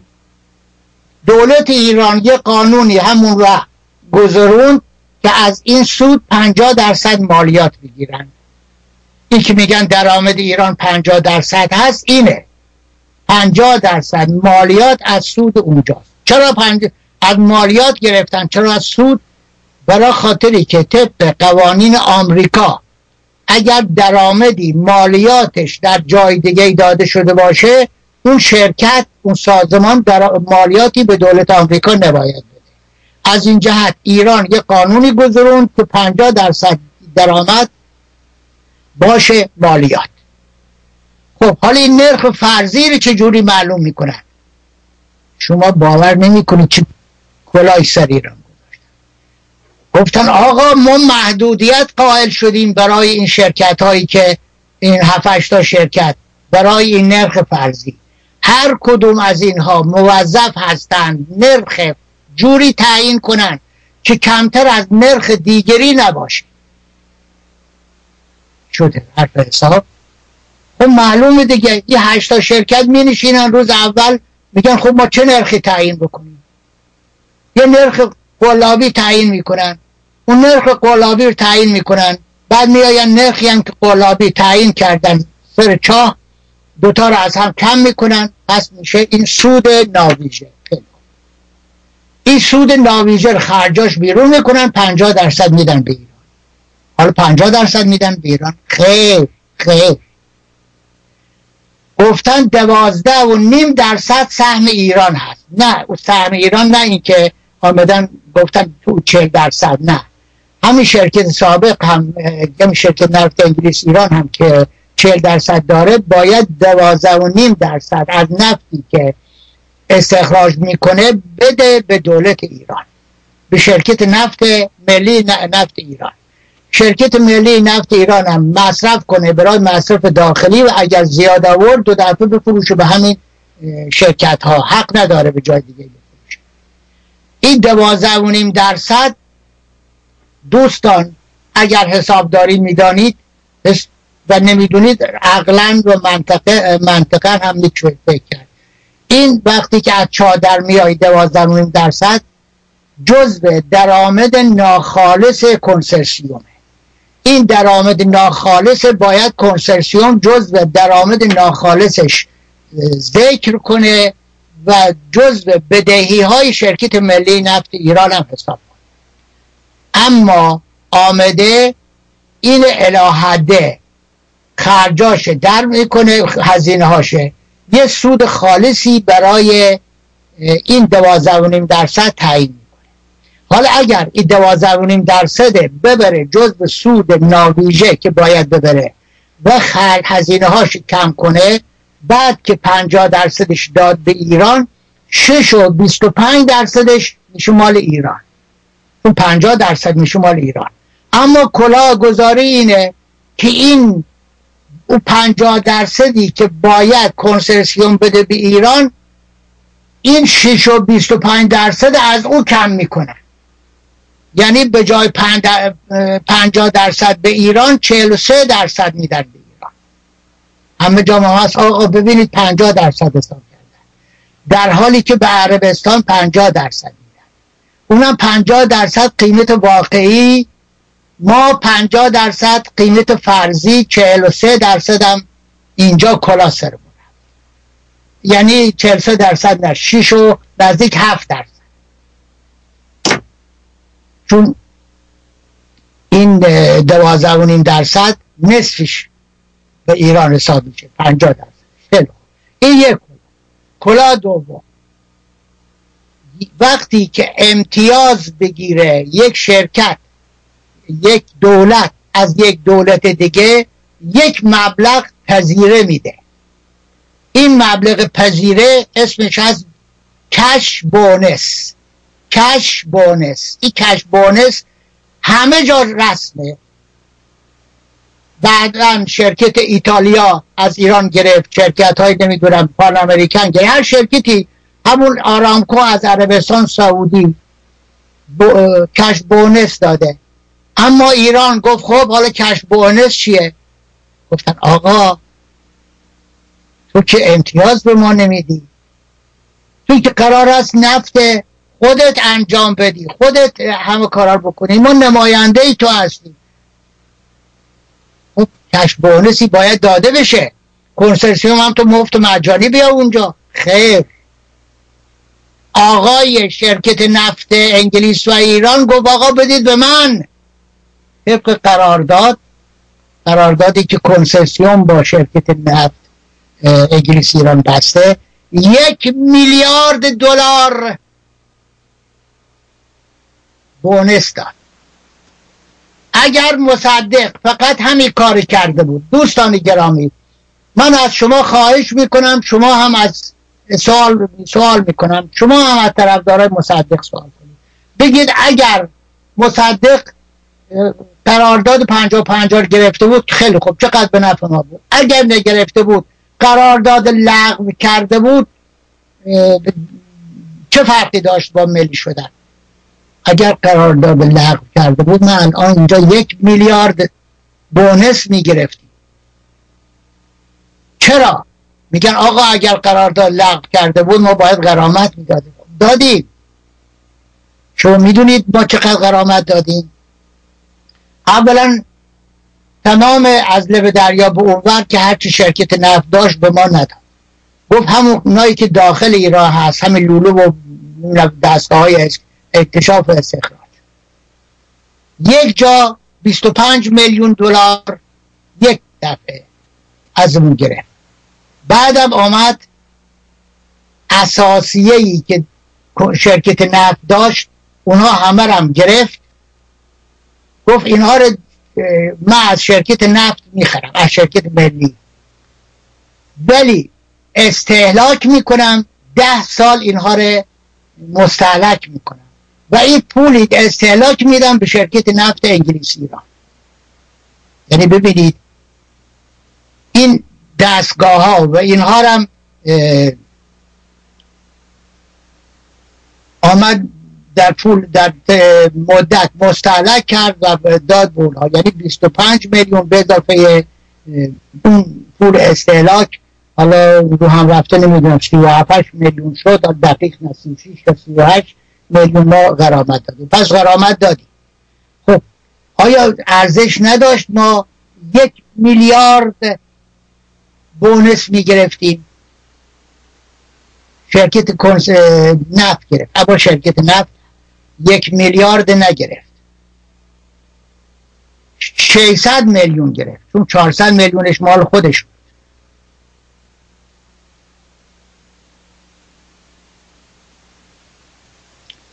400 میلیون مال خودش بود 6 40 درصد. پس اومدن به شرکت نفت به عربستان گفتن ببینید اینجا به جای 50 درصد ما 43 درصد دادیم به ایران. خب، دهن اونها به هم اومد. ثانیا دهن شرکت نفت انگلیس و ایران هم به هم آمد یک میلیارد بونس گرفت. و این یک میلیارد برای خاطری بود که مصدق گفت ملی شدن نفت. و اگر غیر از ملی شده نفت گفته بود ما همطور گفتم یک میلیارد. این تمام موارد من در این کتاب راه آهن سرتاسر ایران از رضا شاه بزرگ و محمد مصدق این موارد خلاصیشون درش کردم. چون مصدق سر سختانه مخالف راه بود من توی ثابت کردم که چقدر راه آهن به نفع ایران بود و چه فوایدی داشت. و این ببینید من از این کتاب می‌خونم خیلی خوب. به این علت است. اما یک مطالب دیگری در این کتاب هست در این قرارداد با کنسرسیوم هست. وزیر دارایی ایران طی نامه خطاب به کنسرسیوم اعلام داشته است که دولت ایران در قیمت هایی که خود آنان برای خرید نفت تعیین و اعلام می کنند برای سالهای 1955 و 1956 و 1957 برای هر مقدار نفت خامی که از ایران صادر می کنند تخفیفی به شرح زیر می توانند دریافت دارند. تخفیف ببینید چقدره. روی ده میلیون متر مکعب اول پنج درصد و روی ده میلیون متر مکعب دوم هفت درصد و روی هر مقدار اضافی دیگر ده درصد.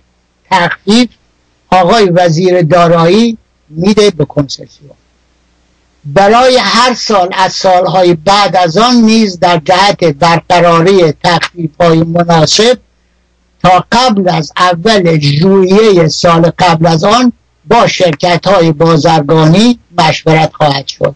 این مطلب خلاصه از کتاب سفید تاریخچه و متن قراردادهای مربوط به نفت ایران از انتشارات شرکت ملی نفت ایران صفحه 49 خب این مطلب بعدا خود کنسرسیوم اومده لغوش کرده. آخر شخص تعجب می‌کنه. وزیر دارایی ایران آقای دکتر امینی آقای دکتر علی امینی بدون اینکه کنسرسیوم درخواستی داشته باشه نامه نوشته که آقا این قد ما تخفیف میدیم بهتون. خودتون کم کنید مال شما. دو سه سالم کم کرده. بعدم گفته نمی‌خوام. چرا گفته نمی‌خوام؟ دوستان گرامی عجیبه. حالا که تحقیق کردیم شایعات این صورته که قرار شده بوده طبق مذاکرات محرمانه که 17 میلیون دلار رشوه داده بشه. 5 میلیون به آقای سپهبد زاهدی. دو میلیون به آقای دکتر علی امینی. ده میلیون به علا حضرت محمد رضا شاه پهلوی. البته محمد رضا شاه پهلوی از این مطلب اطلاع نداشته تا وقتی که آقای آقایون حالا زاهدی یا امینی رفتن خدمت علا حضرت. و به عرض رسوندن که علا حضرت ما شما را فراموش نکردید همچی چیزی برای شما هم در نظر گرفتیم. علا حضرت عصبانی شدند گفتند من حاضر نیستم نامم مثل احمد شاه و مزفر شاه به عنوان پادشاه رشوهگیر در تاریخ ثبت میشه غلط کردید این کار کرد طوری شاه عصبانی میشه که آقای امینی برمیگرده. او چی که دو میلیون دلاری رو می‌گذاره به حساب وزارت مالیه. یعنی آقای دکتر امینی هم نگرفت ولی آقای زاهدی میگن گرفته.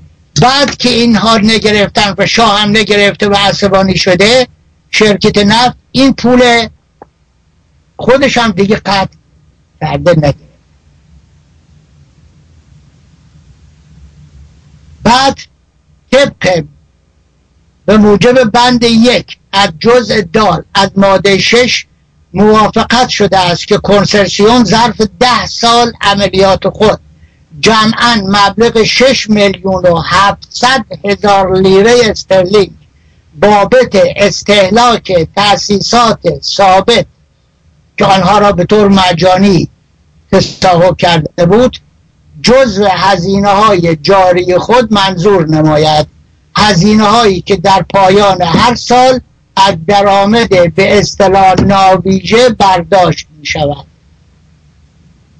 امده اساسیه و اموالی ره. مفت و مجانی تصاحب کرده درست مثل اینکه شرکت ها کالاهای قیمتی خودشون مسلک می‌کنن دوستان حسابدار و حسابرس می‌دونن که مثلا یک شرکت یه ماشین داره ماشین مثلا فرض کنید صد هزار دلار خریده میایه ده ساله اینه مستحلک می‌کنه. هر سال چون میگه خب اگر که من ده سالی کهنه میشه بعد از ده سال می‌خوام بدم ماشین نوی بخرم. ده سال مستحلک می‌کنه هر سال ده سال می‌بره به اندوخته. بعد از ده سال اون ماشین قیمتش میشه صفر میری ماشین دیگه می‌خره. این آقای کنسرسیوم وقتی وارد شدی که اموال تصاحب کرده. اما اومده میگه که من ده ساله چقدر 600 میلیون ش... ببخشید 6 میلیون و 700 هزار لیره استرلینگ بابت استعداد اینها می‌گیرم. خب. اما من آخرین قسمت مثل زیاد از وقتم نمونده. امروز می‌خوام تموم کنم. در سال 1955 میلادی شرکت نفت آرامکو مقدار 46 میلیون و 784 هزار و 693 تن نفت خام از عربستان سعودی صادر کرد و درآمد دولت عربستان از این بابت 338 میلیون و 200 هزار دلار بوده است. در آن زمان نرخ رسمی بین المللی یک لیره مساوی دو و هشت دهم دلار بوده. با این حساب جمع کل درآمد بله درآمدهای عربستان گفتم که 338 میلیون و 200 هزار دلار و ایران بوده 32 میلیون و 324 هزار لیره. اگر بیاییم این لیره رو تبدیل کنیم به دلار میشه 90 میلیون و 507 هزار و 200 دلار. شما ببینید ما سالها قبل چقدر از عربستان زیادتر بودیم و حالا چطوری آمدیم پایین و در مقابل اون 46 میلیون تن ما فقط 14 میلیون تن داشتیم. خب حالا بیایید تقسیم کنید.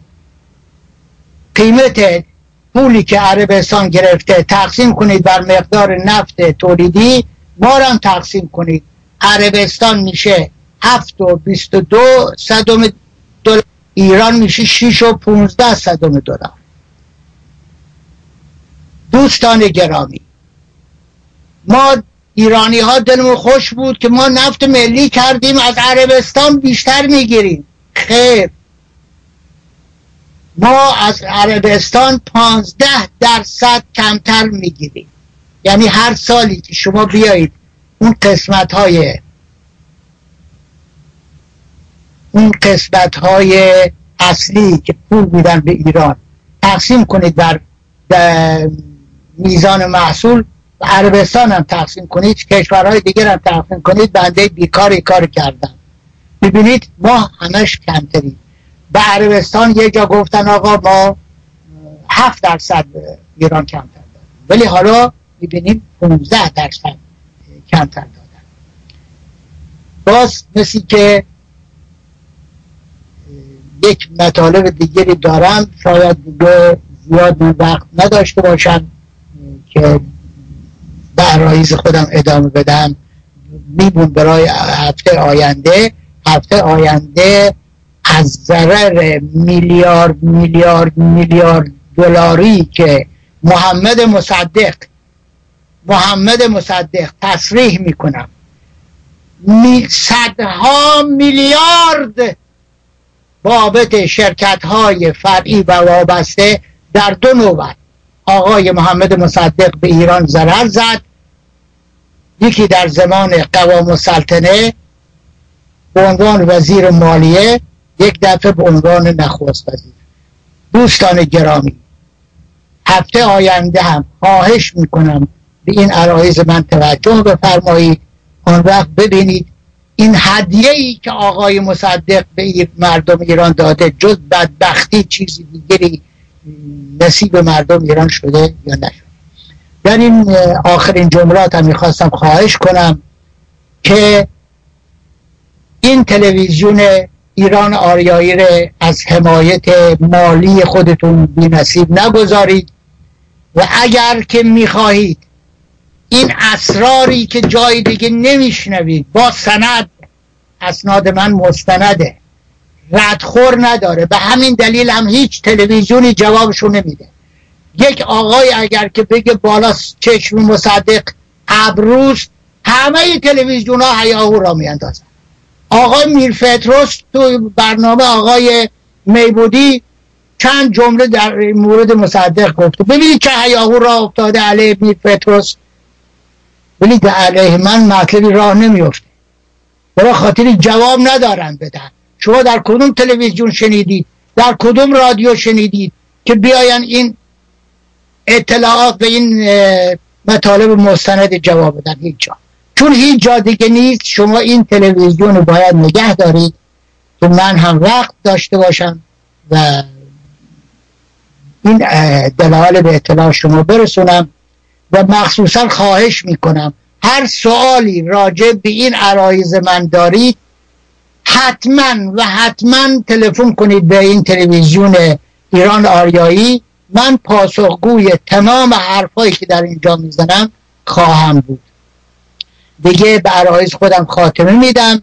تا هفته آینده که بسیار مطالب بسیار بسیار مهمی در مورد این خیانت بزرگ یعنی از دست دادن صدها میلیارد لیره به اطلاعات میرسونم بدرود میگم خداحافظی می‌کنم و پیروزی و تندرستی همه شما را آرزو.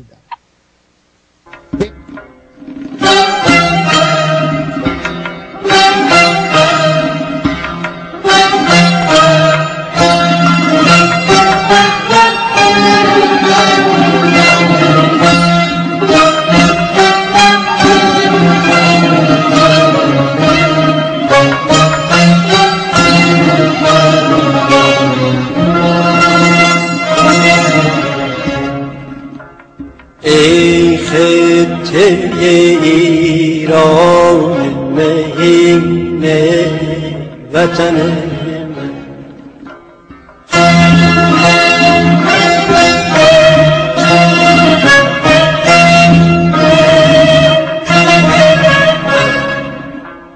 ای خطه ایران مهین وطن ای گشته به مهر تو عجیب جان و تن.